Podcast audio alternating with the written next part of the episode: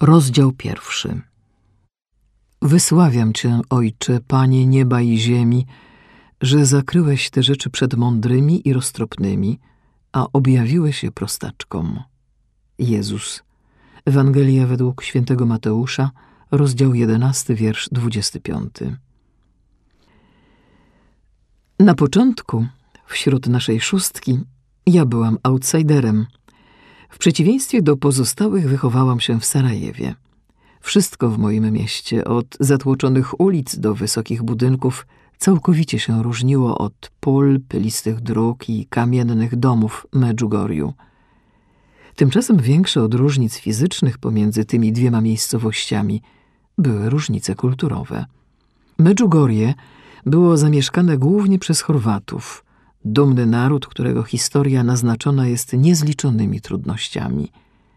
Bez względu na to, czy Chorwaci mierzyli się z tureckimi zdobywcami, czy z komunistycznymi prześladowcami, ludność w Medjugorju pozostała oddana swej wierze katolickiej. Nawet w 1981 roku mieszkańcy Medjugorja musieli praktykować swoją wiarę w dyskretny sposób, żeby nie ściągać na siebie uwagi ówczesnej władzy. Natomiast ludność Sarajewa stanowiła różnorodną mieszankę wszystkich narodów, które zamieszkiwały Jugosławię.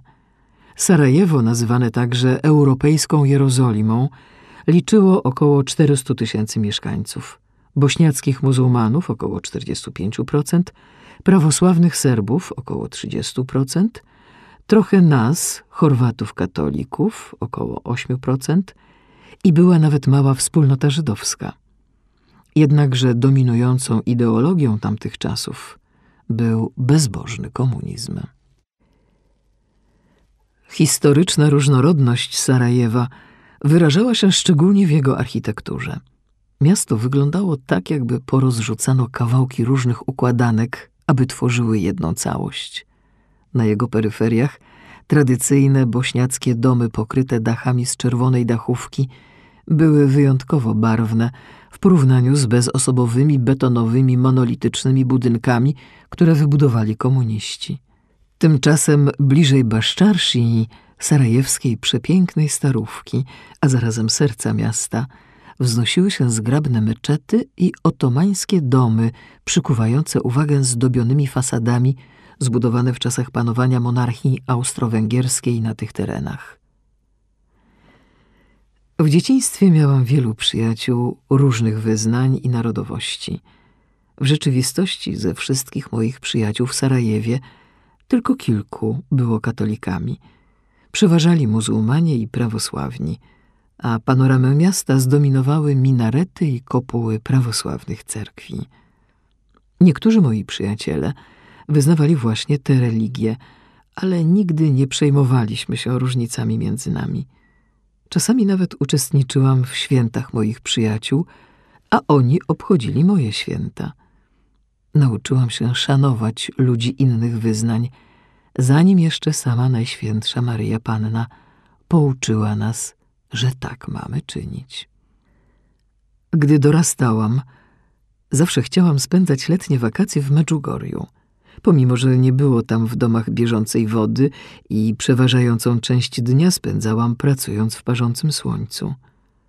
Mieszkali tam mój wujek, ciocia i inni krewni, więc rodzice co roku mi pozwalali ich odwiedzać. Medjugorje było moim drugim domem. Wujek Szymon i ciocia Slawa traktowali mnie jak swoje własne dziecko. To też w ich domu nigdy nie czułam się jak gość.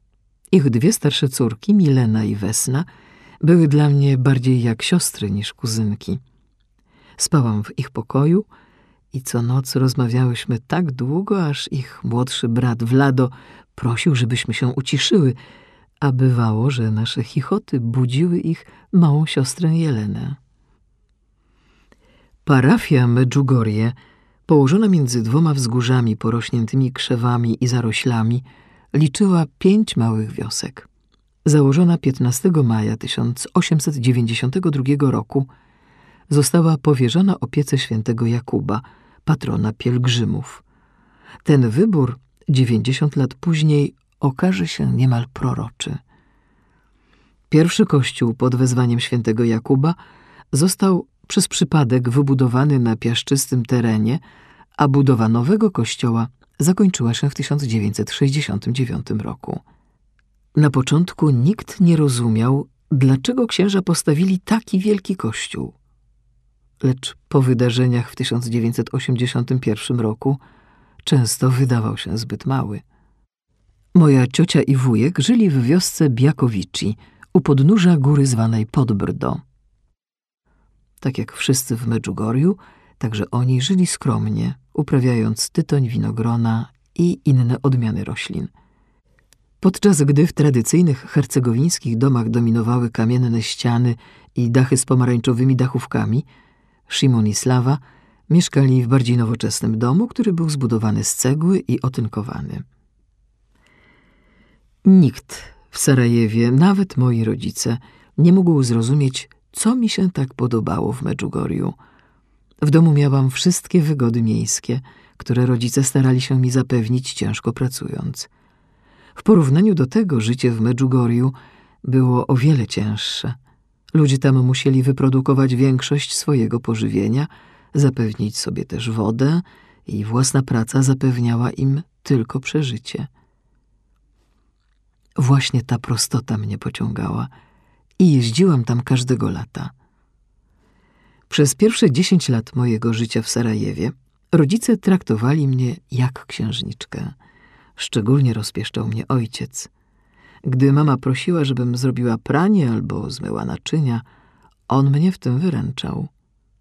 Rodzice przynosili mi nawet czasami śniadanie do łóżka i zawsze gotowali to, co ja chciałam zjeść – ponieważ byłam chuda i chcieli, żebym jadła jak najwięcej. Żeby mnie zachęcić, mama i tata zawsze klaskali, gdy zjadłam wszystko z talerza. Ich troska jednak potrafiła doprowadzić także do nieprzyjemnych sytuacji. Kiedy miałam około siedmiu lat i byliśmy z wizytą u naszej rodziny, przygotowano coś wyjątkowego dla teścia mojej cioci. Nie wiedziałam, że to jedzenie było przygotowane tylko dla niego i sama zjadłam wszystko. Siedziałam dumna, czekając na oklaski, ale zamiast tego wszyscy patrzyli na mnie z zaskoczeniem. Na szczęście teść mojej cioci tylko się z tego wszystkiego roześmiał. Dla kogoś, kto był tak wybredny jak ja, jedzenie w Medjugorju różniło się bardzo od tego, do którego byłam przyzwyczajona. Mama zawsze przed wyjazdem mnie ostrzegała, żebym się nigdy nie skarżyła. Jak tylko usłyszę, że odmówiłaś z jedzenia czegokolwiek, mówiła, wracasz do domu w tej samej sekundzie. Pomimo tych różnic, kochałam Medjugorju. Podczas gdy moja rodzina spędzała letnie wakacje na wybrzeżu Adriatyku, ja jechałam do zapomnianej wioski w Hercegowinie. Medjugorje nie było mi całkiem obce.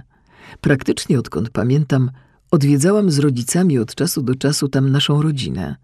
Jako dziewczynka cieszyłam się z zabaw z moimi kuzynkami i ich przyjaciółkami. Ścigałyśmy się po przestronnych polach i bawiłyśmy się w chowanego w winnicach. Podczas tych wizyt poznałam wiejską wolność, której miasto nie mogło oferować. Pewien chłopiec szczególnie się o mnie troszczył. Nazywał się Marko. Był rok starszy ode mnie, miał gęste czarne włosy i oczy koloru kawy po turecku. Wujek Marka ze strony ojca ożenił się z moją ciocią ze strony mamy, więc przez lata często widywaliśmy się w domu mojej cioci. Jego i moi rodzice cieszyli się ze wspólnie spędzonego czasu, a kiedy odwiedzali nas w Sarajewie, Marko też przyjeżdżał z nimi. Moje wspomnienia z nim związane są tak samo stare jak najwcześniejsze wspomnienia dotyczące mnie samej. Nawet pamiętam, że spałam w tym samym pokoju, co on, kiedy byliśmy mali. Marko różnił się od pozostałych chłopców. Promieniował spokojem. Cechowała go cicha i delikatna stateczność, którą podziwiałam – i zawsze miał uśmiech na twarzy. Tę jego dobroć przypisywałam jego silnej wierze w Boga. czemuś, co jego rodzice zakrzewili w nim praktycznie od urodzenia. Kiedy staliśmy się nastolatkami, przywiązanie Marka do mnie rozwinęło się w coś podobnego do romantycznego zauroczenia, ale był zbyt wstydliwy, aby mi o tym powiedzieć.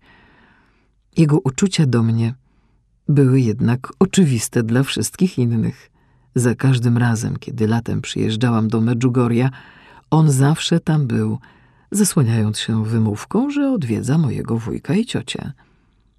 Moje kuzynki często dokuczały mi z jego powodu. Tymczasem w Medjugorju nie było wielu okazji do wspólnych spotkań takiego typu. Gdy tam przebywałam, ciężko pracowałam, tak jak wszyscy inni. Prawie codziennie moje kuzynki i ja budziłyśmy się przed świtem, aby zbierać tytoń w polu, a później nawlekałyśmy liście tytoniu na druty, aby się osuszyły. Kiedy przyjechałam po raz pierwszy, mój wujek i ciocia nie budzili mnie, żebym szła pracować z nimi. Uważali, że potrzebuję więcej snu z uwagi na to, że nie jestem przyzwyczajona do ich stylu życia. Ja wręcz przeciwnie, uważałam, że nie jest w porządku spać, podczas gdy moje kuzynki pracują, więc sama zaczęłam wstawać i chodzić z nimi. Na początku wszyscy byli zdziwieni, ale wujek szybko zaczął budzić także mnie o czwartej rano, podobnie jak pozostałych członków swojej rodziny. Codziennie po pracy mieliśmy trochę wolnego czasu. Wybieraliśmy proste rozrywki, jak na przykład spacer z krajem wioski, albo siedzieliśmy na kamiennym murku i rozmawialiśmy. Dzieci w Medjugorju zawsze chętnie słuchały o życiu w mieście, a ja podobnie byłam zakochana w historiach o życiu na wsi. Jedną z moich najbliższych przyjaciółek była wysoka, ciemnowłosa dziewczyna o imieniu Iwanka. Jej dom w Mostarze nie był daleko. Miesiące letnie i weekendy spędzała w Medjugorju u babci, więc należała tam bardziej niż ja. Łączyło nas wspólne doświadczenie życia w mieście. Przy czym ona szczególnie cieszyła się z rozmów o modzie, a czasami także o swoich uczuciach do chłopaka z wioski o imieniu Rajko. Pod koniec każdego dnia czułam się wyczerpana, a ręce cały czas mi się kleiły od zbierania tytoniu, ale zawsze byłam radosna. W rzeczywistości ręce to było jedyne, czego się wstydziłam, kiedy wracałam do szkoły w Sarajewie. Moje przyjaciółki z klasy wracały z letnich wakacji z pięknie opalonymi rękami, podczas gdy moje były żółto-czarno od resztek tytoniu, dlatego chowałam je pod szkolną ławką. Lecz to była tylko mała niewygoda. W Medjugorju czułam się wspaniale. Czułam, że żyję i zawsze cieszyłam się z końca każdego roku szkolnego, bo mogłam tam wrócić. Kiedy kończył się rok szkolny w 1981 roku, zdałam do trzeciej klasy szkoły średniej, zaczęłam czuć się dziwnie – to było dużo silniejsze niż zwykła ekscytacja z powodu nieodległego wyjazdu do Medjugorja, a co jeszcze dziwniejsze, wyrażało się tym, że odczuwałam silne pragnienie, aby być sama w modlitwie. Wycofałam się z życia towarzyskiego i modliłam się w ciszy, stroniąc od moich młodzieńczych nawyków, na przykład spacerów z przyjaciółkami i spotkań w kawiarniach mama coraz bardziej się martwiła, ponieważ moje zachowanie wyglądało nietypowo jak na dziewczynę w wieku 16 lat. W tym czasie uczęszczałam do jednej z najlepszych szkół średnich w Sarajewie. W czasie przerw między lekcjami, podczas gdy inni uczniowie gromadzili się na korytarzach, zaczęłam sama chodzić do starej prawosławnej cerkwi, która znajdowała się bardzo blisko szkoły. Większość moich przyjaciół katolików unikała cerkwi, ale dla mnie stanowiła ona spokojne schronienie. Zawsze była pusta. W środku, w zimnym i ciężkim powietrzu, unosił się zapach starego wina i kadzidła. Każdego dnia paliłam świeczkę i modliłam się. Ciesząc się ciszą, usiłowałam zrozumieć, co się ze mną dzieje. Z dnia na dzień dziwne uczucie się pogłębiało. więc po zakończeniu tego roku szkolnego modliłam się więcej niż kiedykolwiek przedtem. Kiedy w końcu wyruszyłam do Medjugorja, wydawało mi się, jakbym to nie ja tam jechała. Miałam wrażenie, jakbym patrzyła na życie kogoś innego, całkiem jak w filmie. Dlaczego czułam się tak dziwnie? Kiedy tata odprowadził mnie na stację kolejową na pociąg, który jechał do Mostaru, widać było moje zmieszanie. Jak zawsze płakał, ale tym razem jeszcze mnie poprosił, żebym zmieniła zdanie i nie jechała. Przytuliłam go. Tato, nic mi się nie stanie, nie martw się. Gdy zajęłam miejsce w pociągu, zaczęło się budzić we mnie jakieś niejasne przeczucie. Przeczucie czego? Nie wiedziałam. Zawsze cieszyłam się na spotkanie z moimi przyjaciółkami i rodziną w Medjugorju, ale to było inne i bardziej intensywne uczucie, tak jakbym stała na skraju czegoś nieznanego i była gotowa się w to zanurzyć. Patrzyłam przez okno, a pociąg mijał sarajewskie osiedla i jechał dalej na południe wzdłuż rzeki Neretwy, turkusowej nici, która wiła się między szczytami gór dynarskich. Co się ze mną działo? I dlaczego nagle cały czas chciałam się modlić? Spowite mgłą urwiska ustępowały miejsca przestronnemu jezioru Jablanickiemu, a szereg tuneli i mostów w końcu doprowadził pociąg do stacji w Mostarze, gdzie czekał na mnie wujek Szymon. Tymczasem w ciągu kilku dni od mojego przyjazdu do Medjugorja otrzymałam odpowiedź na wszystkie moje pytania w sposób, którego nie mogłam sobie nawet wyobrazić. Rankiem 24 czerwca 1981 roku obudziłam się z uśmiechem na twarzy. To było święto Jana Chrzciciela, proroka, który w Biblii był opisany jako głos wołającego na pustyni: Prostujcie drogę pańską. W rzeczywistości moja radość miała mniej wspólnego ze świętym Janem, a więcej z faktem, że tego dnia nie musieliśmy zbierać tytoniu. Święta w Medjugorju były dniami, kiedy się nie pracowało, a to oznaczało, że miałam dużo wolnego czasu. To była doskonała okazja, żeby spotkać się z Iwanką, której dom rodzinny znajdował się zaraz obok domu mojego wujka. Kiedy ją spotkałam, postanowiłyśmy, że pójdziemy na spacer poza wioskę Biakowici. Ruszyłyśmy wąską uliczką i zatrzymałyśmy się przed sąsiednim domem, żeby zaprosić też dziewczynkę z tej wioski o imieniu Wicka. Niestety właśnie ucięła sobie drzemkę, ale jej mama obiecała, że przekaże nasze zaproszenie. Wtedy w Medjugorju ludzie w ogóle nie zamykali drzwi wejściowych swoich domów i było normalne, że sąsiad przychodzi do sąsiada także bez zapowiedzi. Największą rozrywką na wsi była po prostu rozmowa. I gdy ruszyłyśmy dalej, słyszałyśmy pytanie, dokąd idziecie, niemal od każdego sąsiada. Lecz gdy minęłyśmy ostatni dom w wiosce, wszystko ucichło. Spacerując po pustych, szutrowych drogach w cieniu wzgórza Podbrdo, rozmawiałyśmy o strasznej burzy, która niedawno szalała w tym regionie. Linie telefoniczne jeszcze ciągle były zerwane po tym, jak grom uderzył w główną centralę telefoniczną i ją uszkodził. Rozmawiałyśmy też o codziennych sprawach, co robiłyśmy w szkole, o nowych przyjaźniach, które nawiązałyśmy, najnowszej modzie, jak i o innych rzeczach, o których rozmawiają zazwyczaj dziewczyny nastolatki.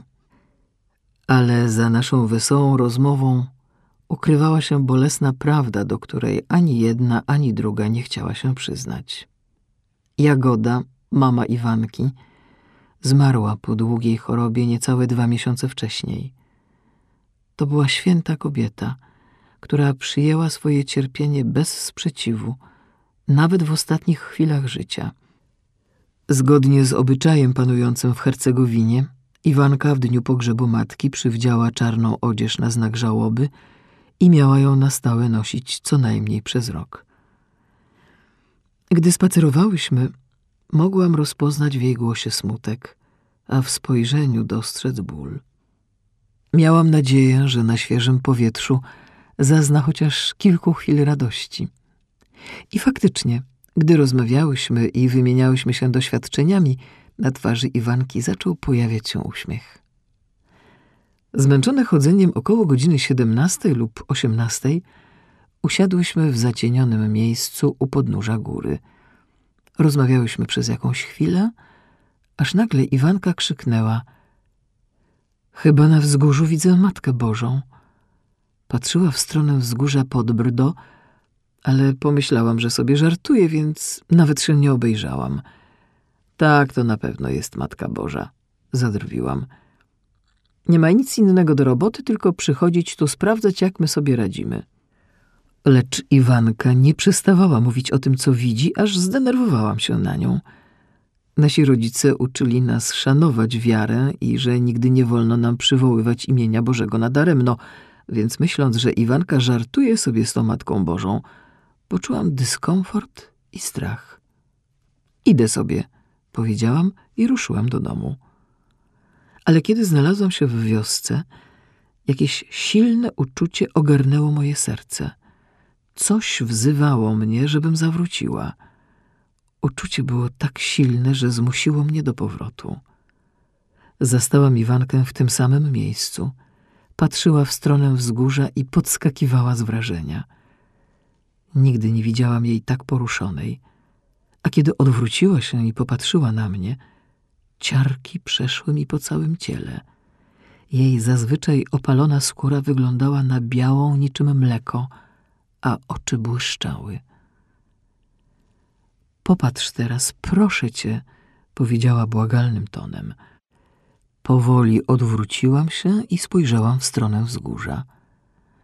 Kiedy ujrzałam tę postać, w sercu poczułam zarazem strach i zachwyt, a w głowie mi się mąciło. Nikt nigdy nie wspinał się na to wzgórze, ale to, co zobaczyłam, nie budziło wątpliwości. Tam wśród skał i zarośli stała młoda kobieta.